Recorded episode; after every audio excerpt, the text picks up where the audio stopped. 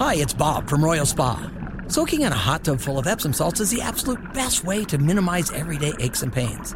And we know all about Epsom salts at Royal Spa. Royal Spa hot tubs are the only hot tubs on the market that can safely and effectively use Epsom salts. Made right here in Indiana, Royal Spa hot tubs are the highest quality hot tubs on the market. Visit any one of our three Indianapolis locations or visit royalspa.com. Ah, Royal Spa. Still here in the drivehubler.com studio alongside Jimmy Cook, Eddie Garrison. I'm James Boyd here on 1075 The Fan midday show. Again, they haven't kicked me out yet, so I'm enjoying my time here. we have my guy, Michael Scotto, NBA writer, podcast host for Hoops Hype. He's been doing this for a long time. Probably didn't want me to say that, but um, he's a veteran in the game, knows a thing or two about a thing or two. So, Mike, how you doing?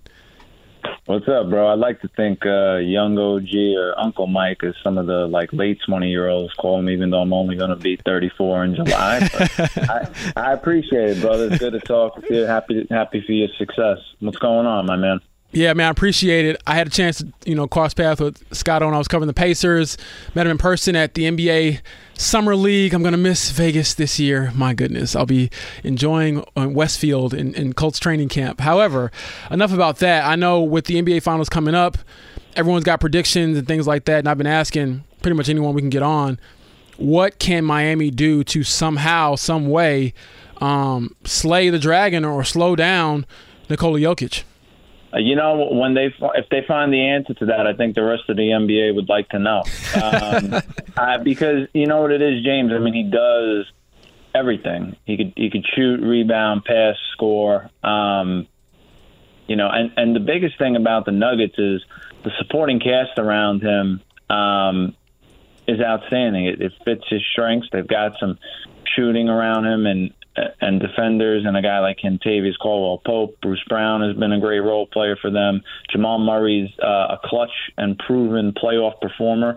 And Aaron Gordon, I think, um, is underrated. Uh, he's a guy that uh, can guard pretty much any position in the NBA, and um, he's expanded his game offensively and uh, is the perfect kind of glue guy for them. Um, it seems like it, it's all coming together for them, and for Miami with uh, Jimmy Butler, a guy that makes no excuses, goes out playing on a hurt ankle, and um, you know is making the most of this season. Really, um, I think obviously, you know, the X factor kind of matchup there is Bam Adebayo and Nikola Jokic. Bam has to slow him down. Um, Bam is a guy that's uh, an all defensive caliber guy, and uh, you know, it, you gotta you got to prove that here um, and, and do your best to slow them down. You're not going to stop them, but you got to try to slow them down, make it difficult, and uh, bridge that gap because uh, usually that's such a wide margin that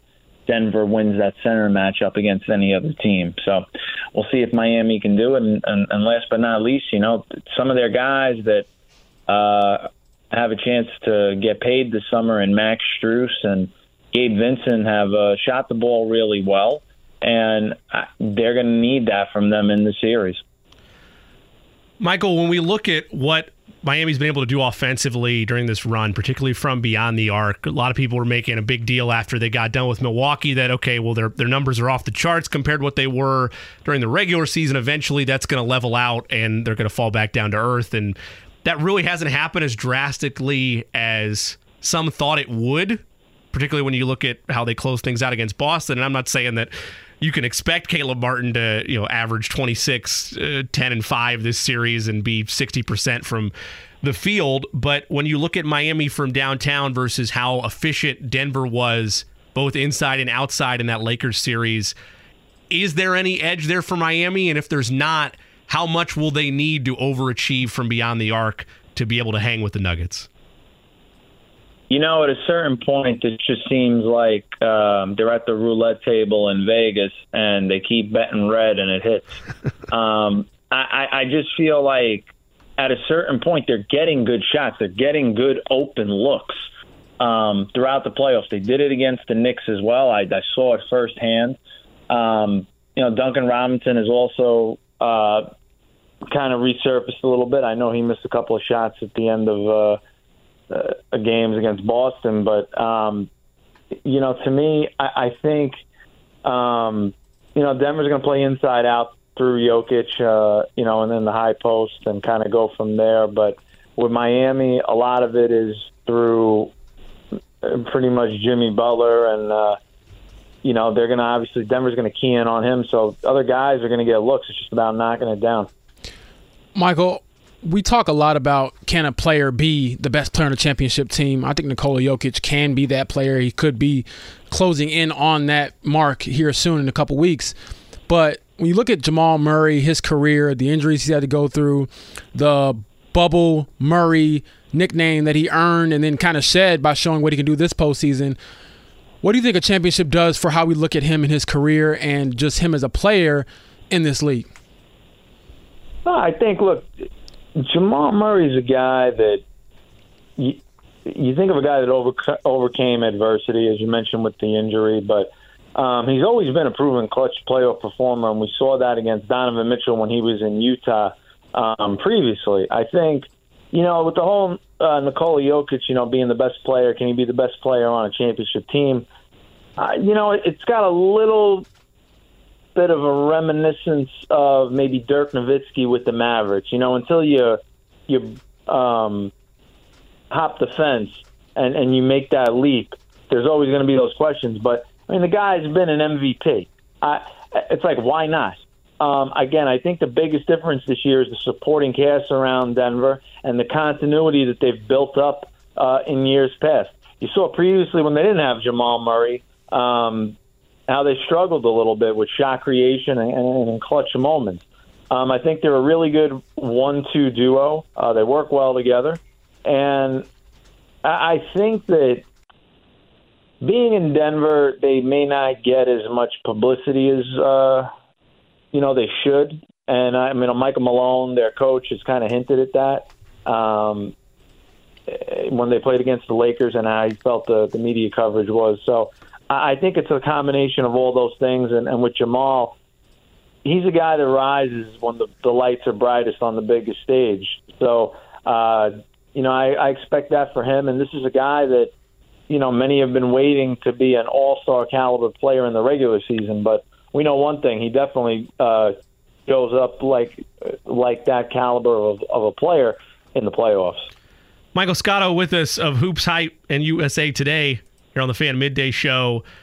Michael, for Miami and head coach Erik Spoelstra, obviously this is on board with his crowning achievement, if not one of the most incredible runs that we've seen throughout his tenure as a head coach, given the cast that he's working with now compared to the big three days. But a lot of that, is, that has been done on the defensive end. And we've seen multiple teams throughout this playoff run on Denver's side whether it was throwing Rudy Gobert, Karl-Anthony Towns, KD, Devin Booker, Anthony Davis last series, try their best to figure out ways to slow down Nikola Jokic, and all of them have very rarely, if at all, tested the Nuggets on this run to the finals. With how dominant Miami can be from a defensive game plan standpoint, what's the best path to success for them? Is it trying to have a number of different looks or coverages to slow down Jokic, or is it keying on everybody else and letting the big man do what he's going to do, which is inevitably probably put up a 30 spot?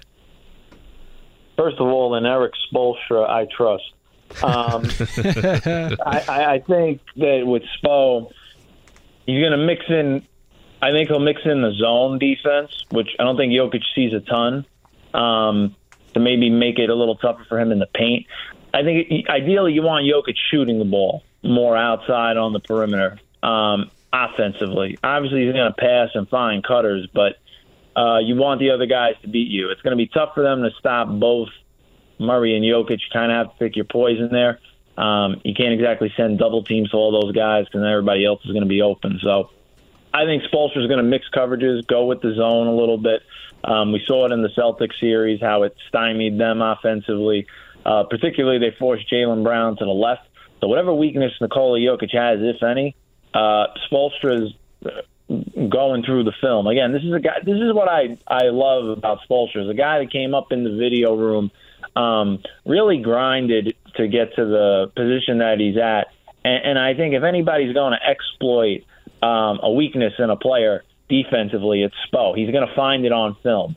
Um, so I, I look for them to kind of try to make this a grinded out series, slow it down a little bit, and, and mix those coverages against Jokic in particular.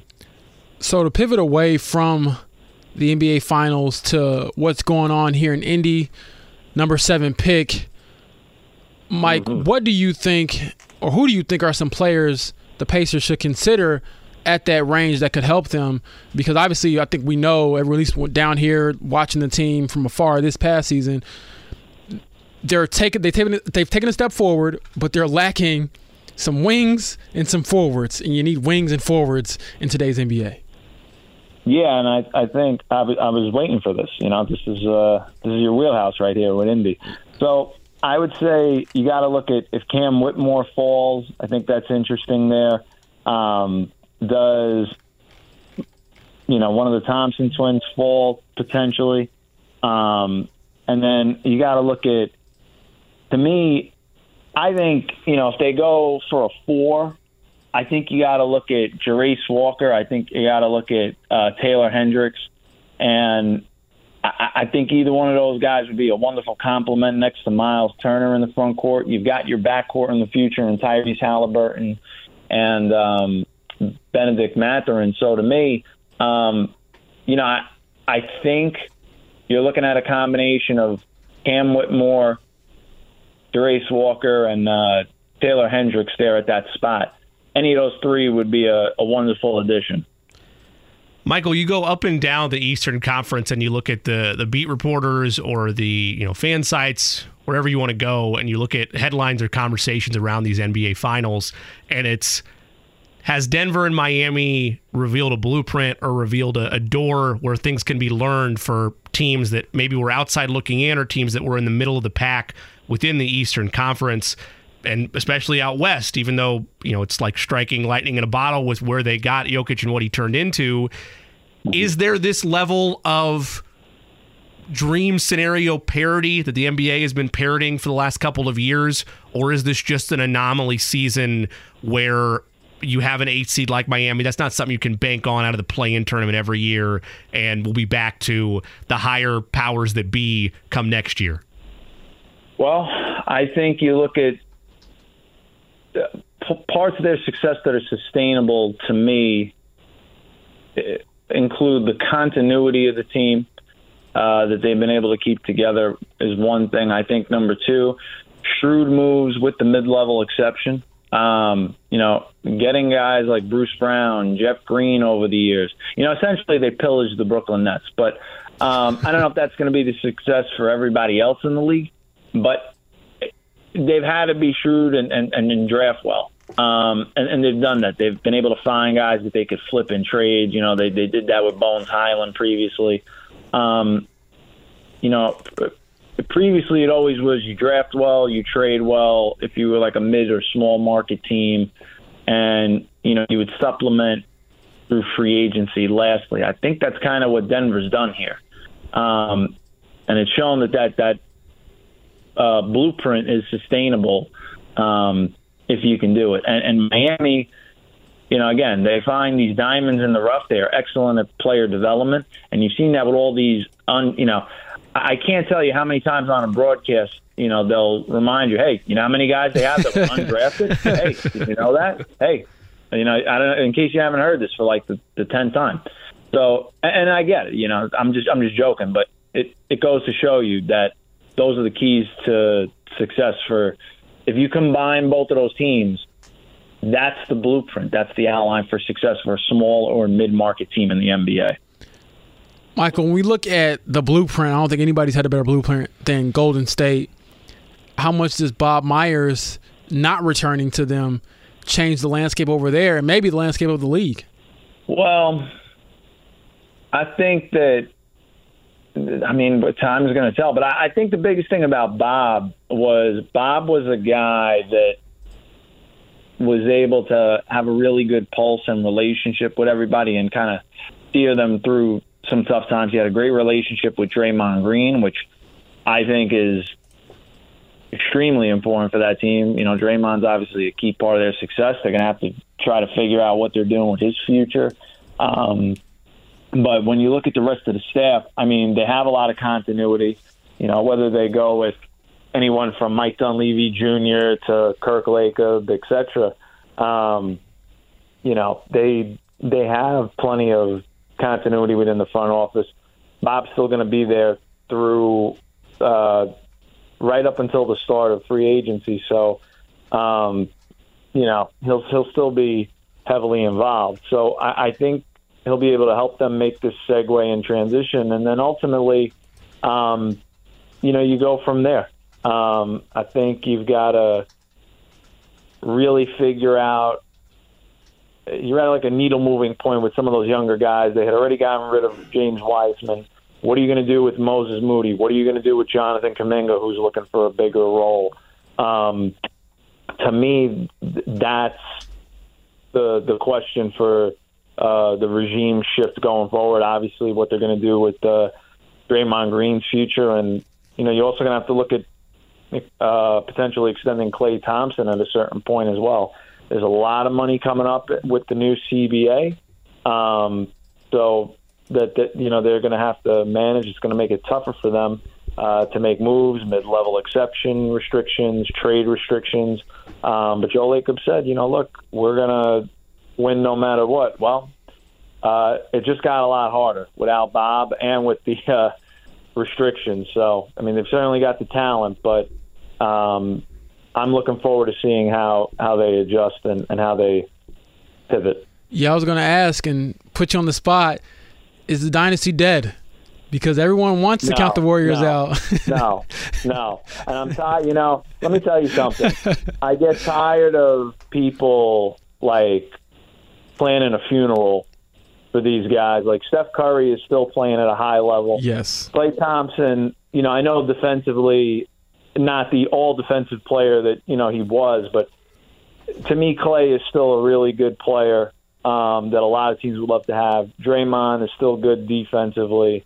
Um, Kevon Looney is an underrated glue guy for them.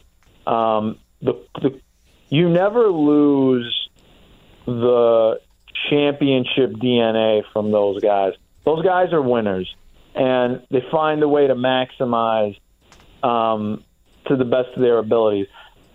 I don't want to see that core as a fan of the NBA and um, just for what they've done. I would hate to see that core get broken up. You know, obviously they have to figure out you know Draymond's future and eventually Klay and whatnot. But um, to me, that group in a way also again shows you when you when you draft well and you retain guys and you build around them and find pieces what what can happen so i don't i don't think you know the dynasty is done um i think their success is even more remarkable and sustainable because james you have to go back to I always go back to the Oklahoma City Thunder when they had Kevin Durant, James Harden, and Russell Westbrook. You know, people thought for a long time that they were going to run the NBA, and it it was shorter. It lasted much shorter than people thought.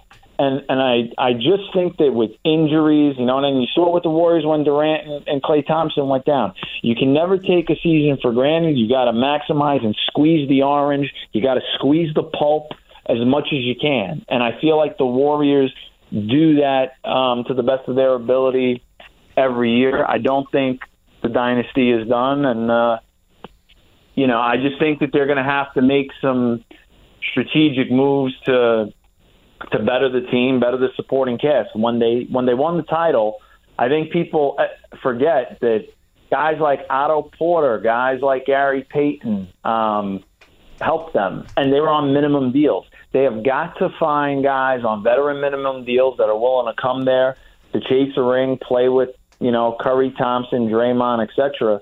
Um, that can be key contributors in the playoffs off the bench.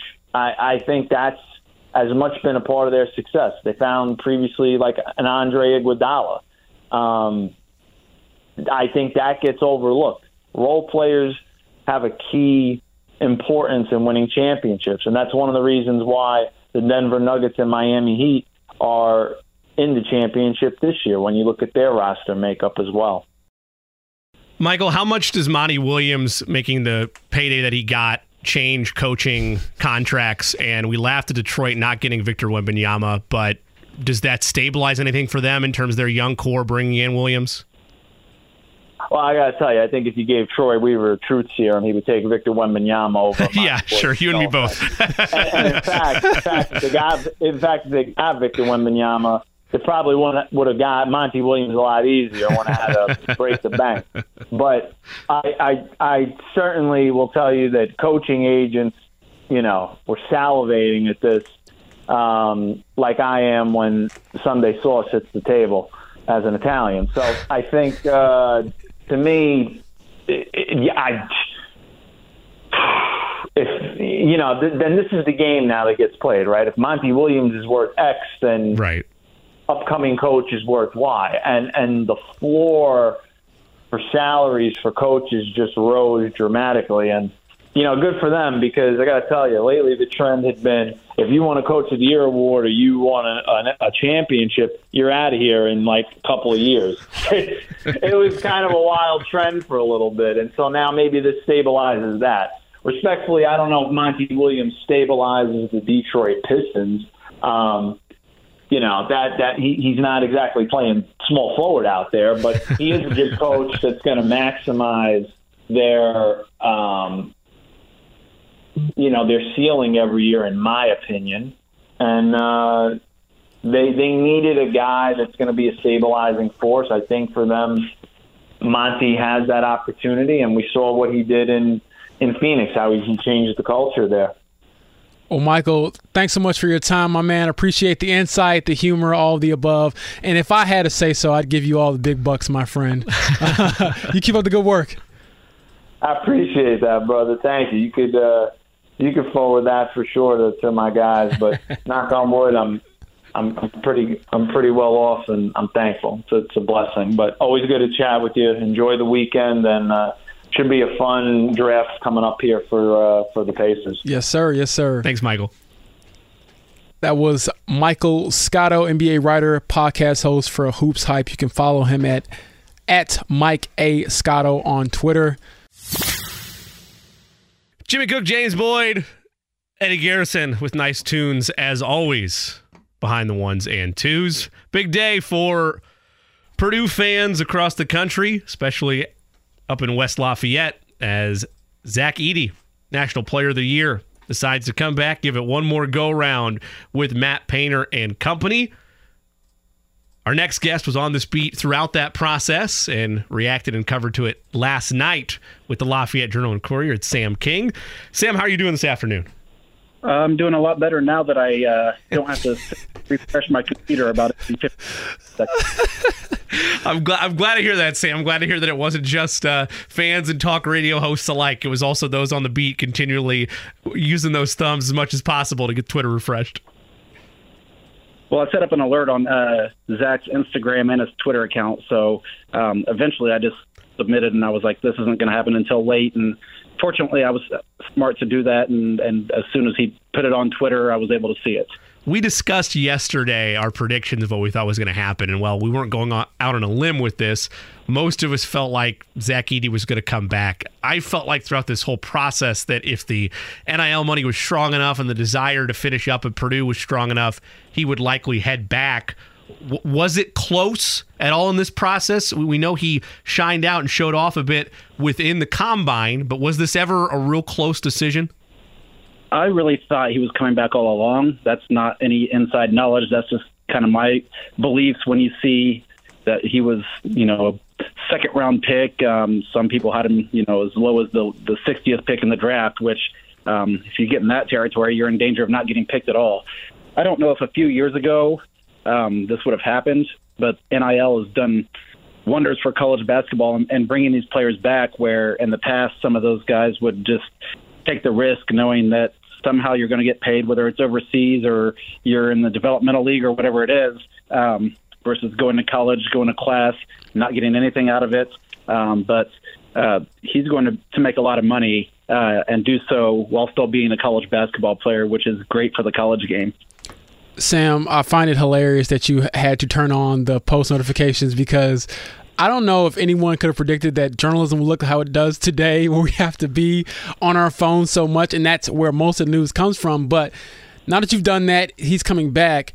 How does Zach Edey change the landscape for not only Purdue, not only the Big Ten, but for the country? Yeah, I think that uh, Purdue. I think Purdue would have been fine even if if Zach Edey had stayed in the draft.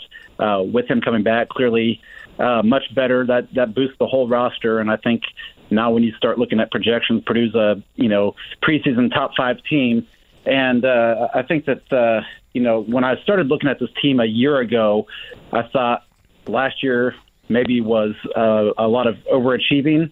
Uh, Purdue had a great non-conference, uh, beat some big teams, and vaulted from unranked to the top of the poll um, in a matter of basically a few weeks. So uh, maybe got ahead of themselves there and, and uh, down the stretch did not play as well as it had earlier in the season. But uh, now you've got all these expectations. Your freshman guards are seasoned.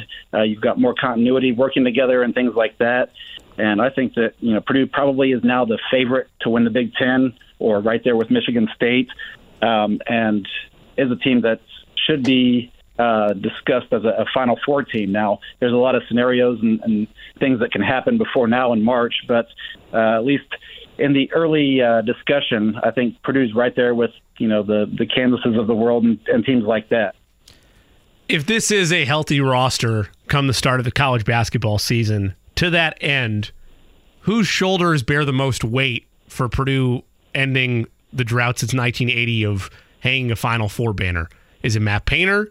Zach Edey with his return now? Is it the expectations for a leap forward from Loyer and Smith? Who, wears the most weight with where these expectations are at arguably an all time high for Purdue basketball?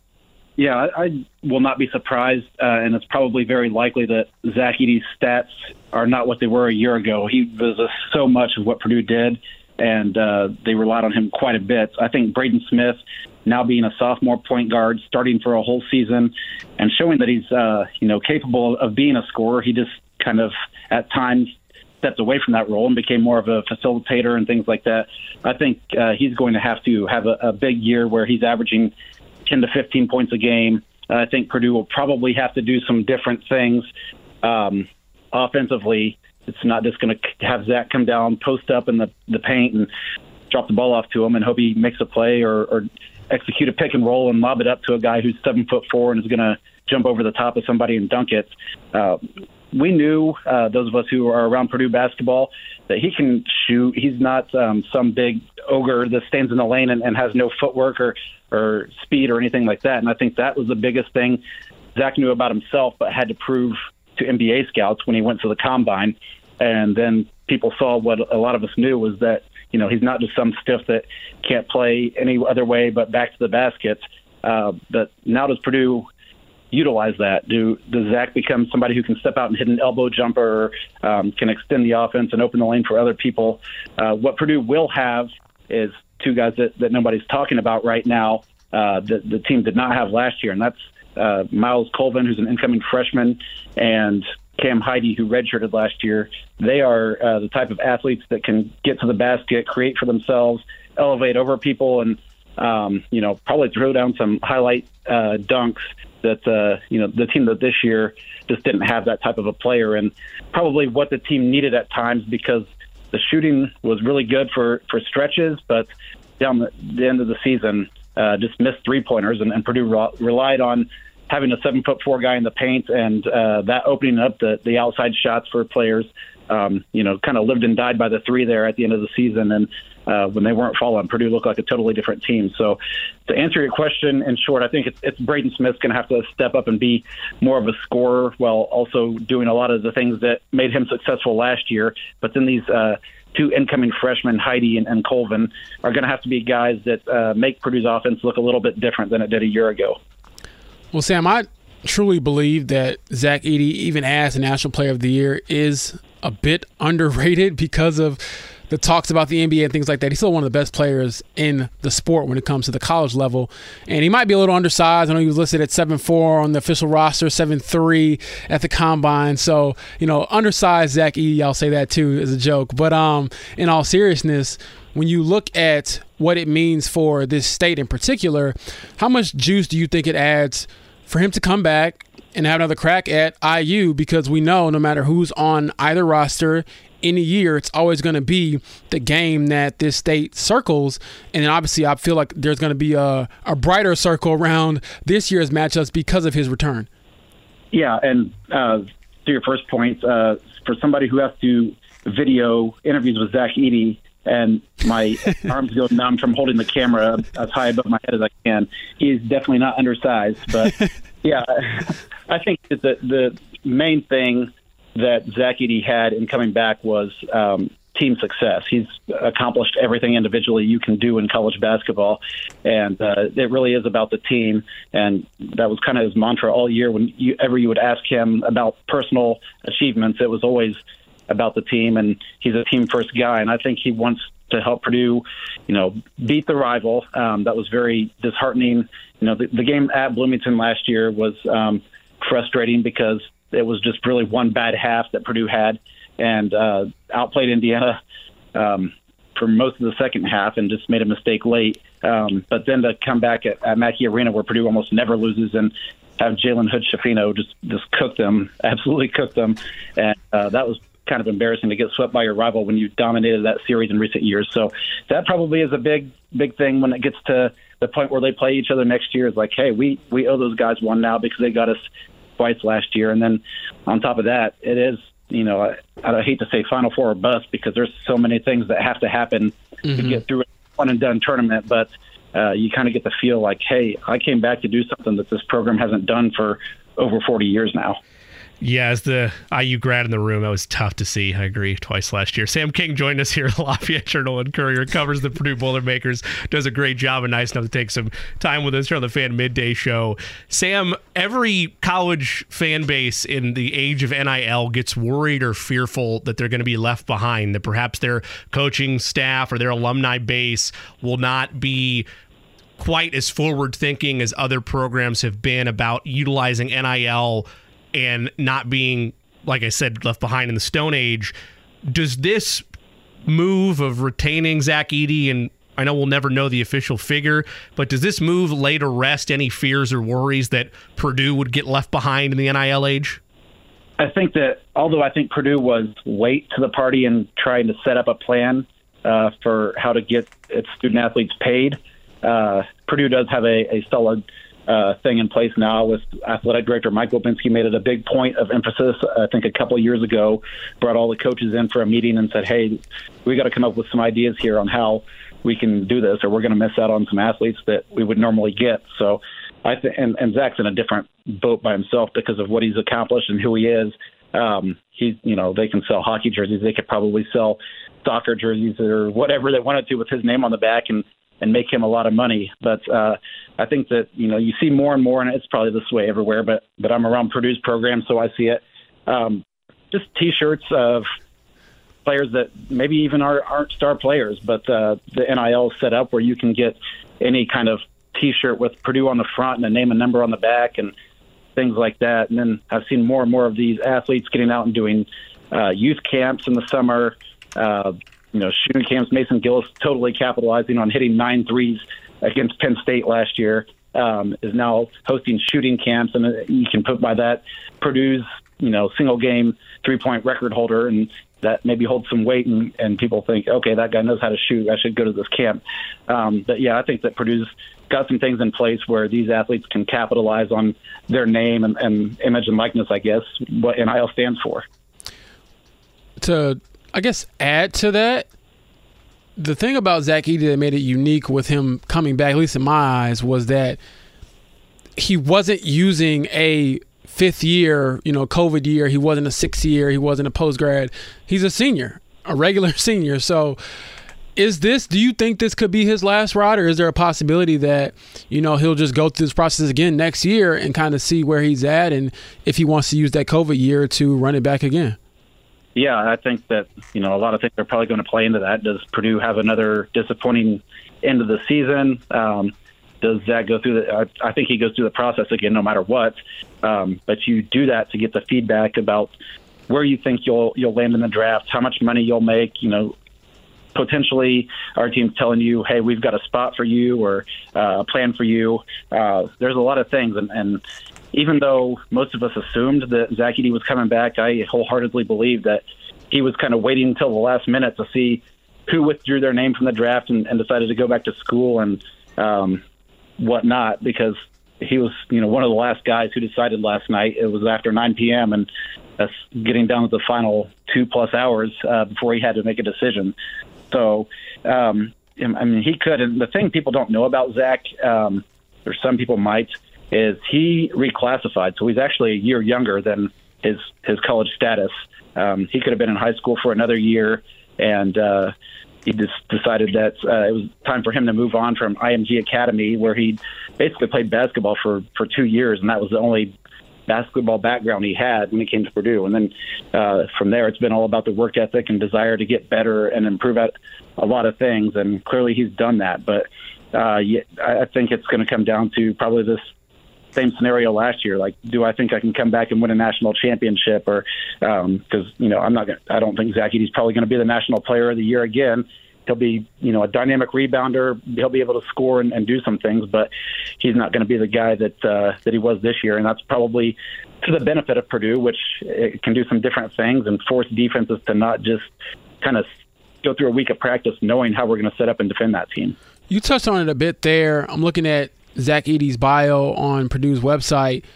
Last season, he became the third high major player, joining Michael Beasley, Kevin Durant, to rank top 10 in NCAA in both scoring and rebounds in the last 20 years. And so you touched on a little bit there as far as his development, but can you speak a little bit more about just how far he's come as a basketball player, considering this is not a lifelong endeavor that he's been on like most players that are at his level now? Yeah, and, and Matt Painter said this several times last year. Um, because he had such little basketball experience, he never really picked up any bad habits or, or anything like that. Um, it was all everything that he was learning. He was learning and soaking in and, and working on to get better. And uh, he takes, uh, you know, he takes criticism, which some players don't. Some players uh, don't want to hear the negatives, but he takes that and, and uses it to say, okay, I need to get better at this. And, um, you know, he's a 70 plus percent free throw shooter, which is uncharacteristic for someone who's, I guess, seven three and a quarter officially, uh, if you go by the combine measurements. Um, and he can he can shoot. He just that's not what Purdue needed him to do last year. Um, but yeah, I, kind of forget what your question was. Um, no, just the, the, development of him and just seeing how it's it's kind of manifested over the last few years. Yeah, um, people didn't think he was going to be able to play 30 plus minutes a game last year. I don't think because he had been a guy that split time with Trevion Williams as a freshman and sophomore, and you know at, at times would come in and pick up two or three quick fouls and come right back out of the game, and and that's maybe the biggest area where Purdue couldn't afford to have him out of games for uh, you know 15 minutes of a half last year, and uh, he really did a great job at not fouling people at times, and um, some of that's how the game's officiated, and uh, he also kind of embraced what he is, uh, maybe from his hockey background growing up. Um, he was getting you know punched, kicked, kneed in the the backside.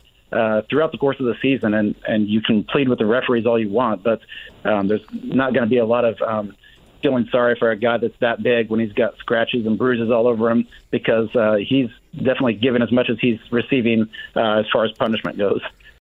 Sam King covers Purdue for the Lafayette Journal and Courier. Here with us on the Fan Midday Show.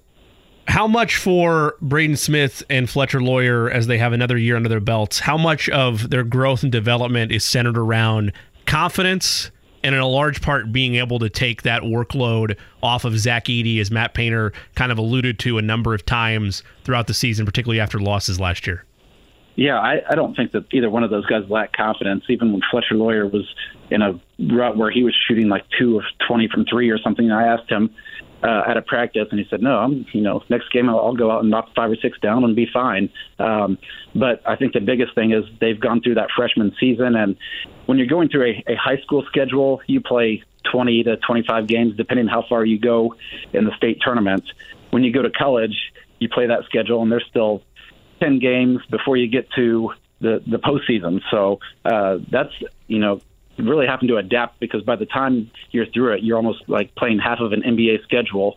And when you play in the Big Ten, which is a league that allows you to be physical and um, you know kind of low, lower scoring games, and um, it's it's maybe a little bit more brutal. Uh, as you can see when you get in the NCAA tournament and see how some of these other major programs uh, play and how they design their offense.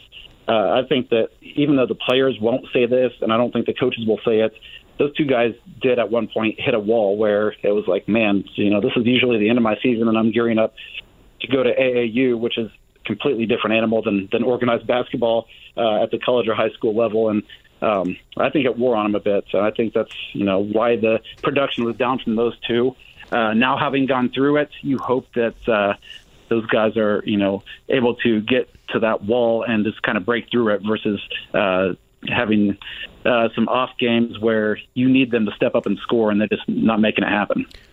Sam, you've been there to document this, witness this, but how have you seen Matt Painter sort of shoulder the expectations that come along with building this program to the point where they're considered one of the best in the country, but not being able to get over that hump in the postseason? How have you seen him kind of navigate that and maybe internalize it going into another season where obviously the expectations are very high? Yeah, um, gosh, if you look at Tony Bennett's career at Virginia, um, it is basically Matt Painter's to a T, uh, except for one game where the two played each other, and Virginia hits a, a last second shot and ends up going to the Final Four and winning the national championship, and Purdue goes home in the Elite Eight. Um, so I think that that's something where you can look at and say, at some point you, you just have to get lucky, and Purdue hasn't had the brace go its way at times. Um, when you look overall at Matt Painter's success, he's won a ton of games. He's been to Sweet 16s, Elite Eights, won Big Ten titles, National Coach of the Year, basically everything there is to have on a resume. And the knock on him is always um, he hasn't been to a Final Four. He hasn't won a national championship. So um, Gene Keady was before him in the same boat where people are like he's not that great a coach because he, he never got to the final four. Um, matt painter is a you know a basketball mastermind i believe and he's also very truthful and he'll tell you um, straight up that he got out coached in the ncaa tournament and he doesn't shy away from it. Um, but you say that enough and fans start to say you know why do you keep getting out coached when we're paying you x million amount of dollars? Um, we need a better coach. And uh, sitting in Columbus for that first round game against uh, Fairleigh Dickinson, the reporter next to me uh, actually did turn and say, "Is this a fireable offense for Matt Painter to get beat by a 16?" And I said, "Absolutely not. Um, I think a lot of fans felt he should have been fired. Um, there was kind of no in between. You either wanted him gone or not. Um, but I never felt that his job was in jeopardy because, like I said, I don't think last year's team was projected to be 29 and six, a number one seed in the NCAA tournament. That was something I thought maybe more would be what this season looked like. And you do that a year ahead of schedule, and then bring basically everyone back but David Jenkins, who was a contributor on that team, and add some more uh, weapons. I think that you know now you go into the season with those expectations, and at the end of the year, if you don't don't accomplish things, then maybe there's more room to criticize what happened. But um, you know, Matt Painter is, is very aware of what his reputation is, and he's not going to hide from it. Um, but at the same time, he's just going to keep doing his job and um, waiting for that moment where Purdue hopefully does break through. He's Sam King, covers Purdue Boilermakers action for the Lafayette Journal and Courier. Joins us here on the Fan Midday Show. Sam, appreciate your work. And while I won't ask you to reveal your screen time over the last uh, couple of weeks, uh, hopefully it gets a little bit lower for you and able to not have to glue yourself to the laptop or the screen as often, knowing Zach Edey's coming back. Yeah, that's going to be very helpful. But thank you guys. I appreciate being on. Thanks, Sam. That's Sam King, and you can follow him on Twitter at Samuel T. King, covers Purdue for the Lafayette Journal and Courier. Still here vibing out in the drivehubler.com studio. Jimmy Cook, Eddie Garrison, I'm James Boyd. 1075 you're tuning into. We've had NBA, we've had Zach Edey talk, now we're moving over to the NFL with Cameron Wolfe, covers the NFL for NFL Network. I met Cam last summer when Matt Ryan was the QB one here in Indianapolis, What a and time. the talk was about potential playoff run outside of the Super Bowl. Obviously, Cam, things have changed. So before I get into that, how are you doing now that uh, the landscape has changed around Indy and the league as well?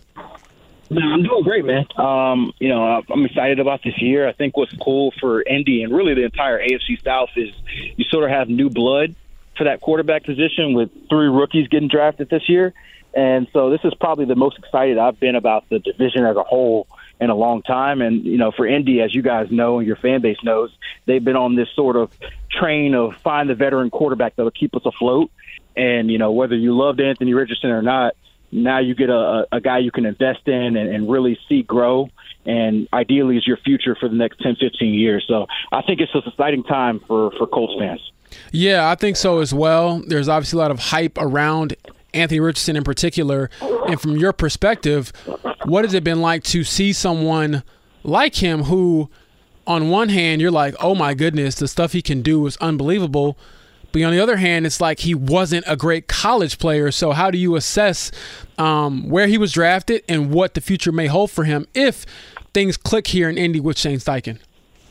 Yeah, no, Anthony Richardson to me was the most interesting player in this draft, and you know, luckily I got the chance to spend some time with him this off season. You know, he and his team invited me out to Jacksonville in, in March, and so I got to know him a little bit better personally. Uh, met his family and, and met a lot of the people around him, and you get to to to see why everybody raves about him. You know, I know on the surface you look at it and you say he had a 54% completion rate. He went, you know, six and six in Florida. How can this guy lead our franchise? But then if you get to meet him, you get to know a lot of the ins and outs of his game. Then you get to see what that potential could be in an offense that Shane Steichen is running. So um, to me, Anthony Richardson's the, the quarterback that had more upside than any other player. And as I started to talk to like GMs and executives throughout the process, they they told me just how much Anthony Richardson's uh, this was maybe overblown and that if you put him in an offense that sort of insinuates his skill set, get him in a skill set of uh, receivers that, that that fit around him, then he could be a guy that becomes a, a big time playmaker a lot quicker than people expect. Cameron Wolfe, NFL Network, joining us here on the Fan Midday Show.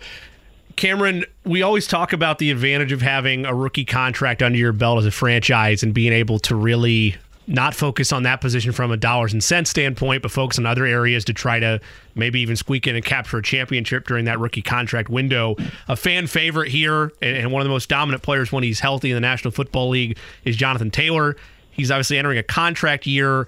How much of a bounce back season for him will factor into that? And with the at least modern adage of running backs can be a dime a dozen, never give them a big, massive payday. He's only 24. Is there still a, a window there for the Colts to not be hampering themselves long term if they were to eventually pay him big money? Yeah, absolutely. You hit it on a nail. Like this era of running backs, it seems like uh, very few are trying to get trying to get paid. Uh, teams are trying to pay them at high end salary, and the ones that do are typically the Christian McCaffreys that you know can ca- receive a thousand yards and rush for a thousand yards at the same time. So you know if we follow the track of a lot of these other running backs, there's probably a decent chance that they say, "Hey, Jonathan Taylor will make you play out your fifth year option." Um, and we're not going to give you that big contract yet. And so, if that's the case, then maybe that extends their window of having to pay a running back for a bit. But to me, I think Jonathan Jonathan Taylor's uh, probably maybe the biggest beneficiary for Anthony Richardson um, landing here because you get a quarterback who obviously is going to be a dynamic playmaker in the run game. That opens up lanes for Jonathan Taylor in the read option game and the RPO game um, that he just didn't have with Matt Ryan. And so I anticipate Jonathan Taylor bouncing back to be a top three, top five running back. Uh, that he is this year, and eventually he'll get his money, even if it isn't immediately after the season.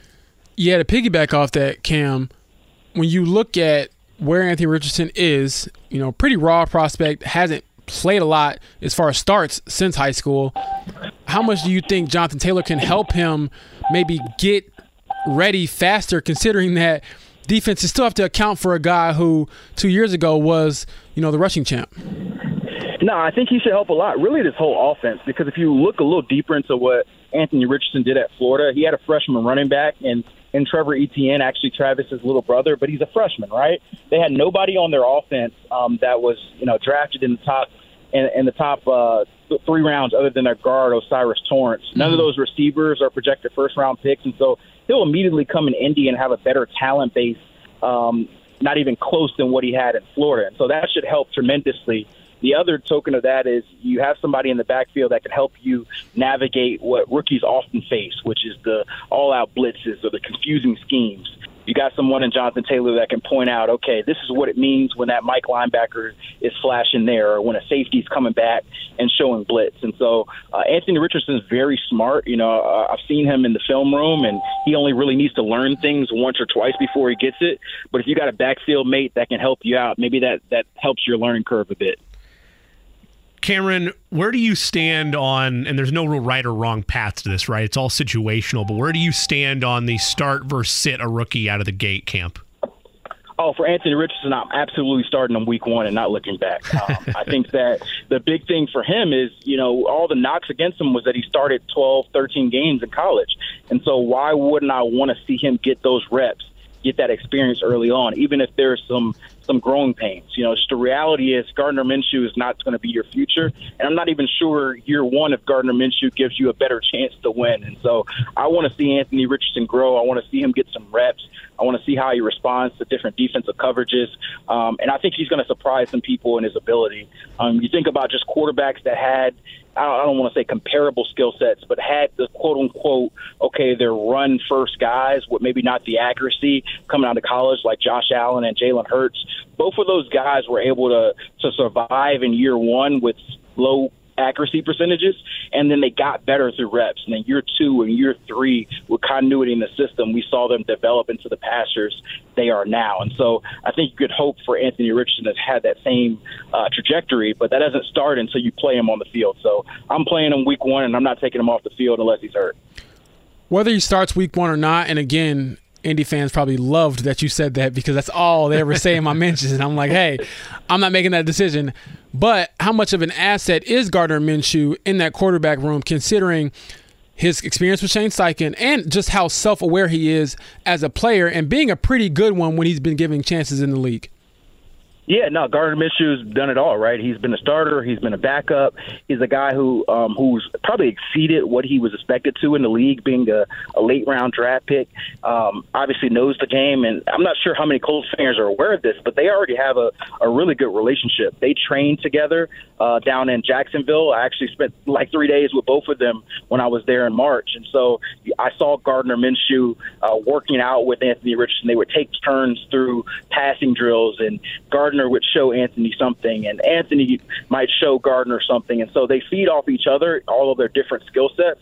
And so I don't think there'll be any animosity in that quarterback room. I think it'll actually be the opposite. And so even if Gardner gets that that day one starting job, I think that it's only growth uh, that that Anthony can get from a guy like him. Whereas you're in a different situation. If a Matt Ryan's there, you may have a little bit more of an adversarial relationship because that guy is still trying to protect his starting job, and maybe maybe he's a little bit less apt to, to be that mentor that I think uh, Gardner Gardner will be.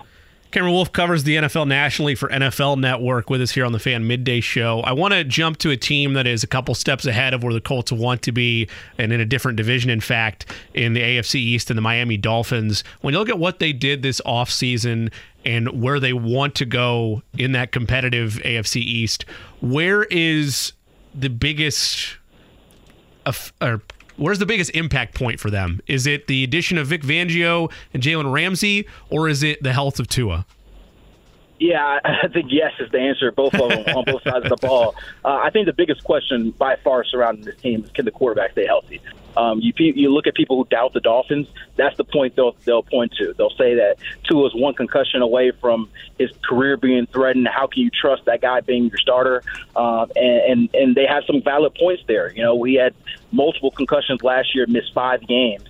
Um, but the supporters will point to the point that they were a top five offense when he was healthy the fact that they have Tyreek Hill and Jaylen Waddle on the roster makes them maybe the most explosive offense in football. And so I, I, I see both sides of it. The reality is for the Dolphins is Tua's got to stay healthy. The offensive line's got to protect him. He's got to find a way not to get those injuries for this season to matter at all.